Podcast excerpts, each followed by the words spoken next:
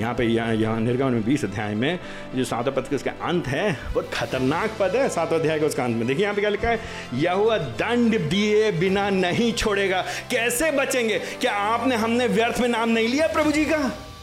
क्या आपने हमने अपने जीवन के द्वारा नहीं दिखाया कि हमने प्रभु जी को हल्के में लिया है क्या आपने हमने नहीं दिखाया अपने जीवन के द्वारा कि हमने प्रभु को फ़ायदे में लिया है। प्रभु जी को उपयोग करने के लिए, तोड़ने के लिए, मरोड़ने के लिए उसकी झूठी गवाही दी है। अपने एजेंडाज अपने उद्देश्यों, अपने सपनों, अपने कार्यों को पूरा करने के लिए, क्या हमने, आपने, हम सबने ये नहीं किया? तो प्रभु जी का दंड हमारे पड़े, कैसे बचेंगे? अरे, बचेंगे तो हम इसके द्वारा, इसके पुत्र के द्वारा। कौन है वो पुत्र? वो केवल एकमात्र नाम जो दिया गया है, इस पृथ्वी के ऊपर आकाश के नीचे? स्वर के नीचे, जिसके द्वारा हमको मुक्ति मिलती है।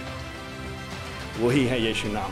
नाम में नहीं, नाम शब्द अक्षर, लेटर में नहीं, वो कैलीग्राफी की बात नहीं। और यहाँ पे कितना सुंदर लिखा है वो नाम।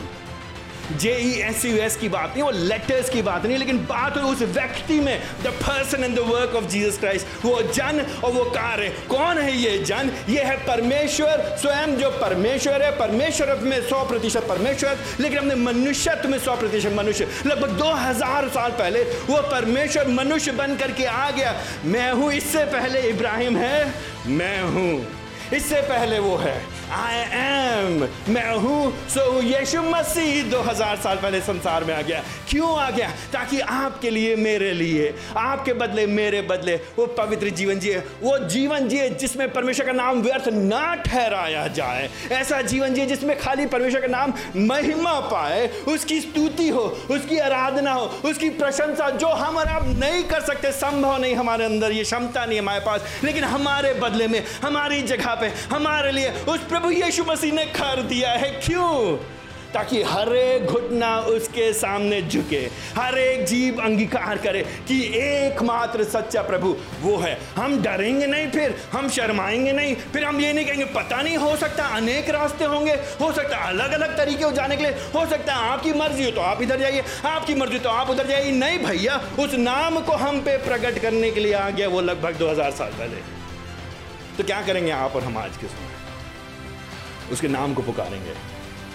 जब उसके नाम को पुकारेंगे तो जादू, टोना और अंधविश्वास में होकर के नहीं पुकारेंगे। नहीं, उसके नाम को पुकारेंगे, सत्य को जानते हुए पुकारे हम कहेंगे, प्रभु यीशु मसीह ही एकमात्र सच्चा परमेश्वर है। अब हम जिएँगे तो उसी के लिए जिएँगे। अब हम किसी और चीज़ के लिए नहीं जिएँगे। क्या फ़ायदा? किसके लिए जिए? किससे चाहिए आराम? किससे चाहिए फ़ायदा? किससे चाहिए नाम? किससे चाहिए नाम किससे चाहिए हमें कुछ और इस जीवन में? नहीं चाहिए कुछ और। किसकी शोहरत? किसका किसकी हो? किसके लिए जिएँगे? भैया, किसी के लिए नहीं। केवल यही यही एक नाम। यही एक नाम। वो है यीशु मसीह।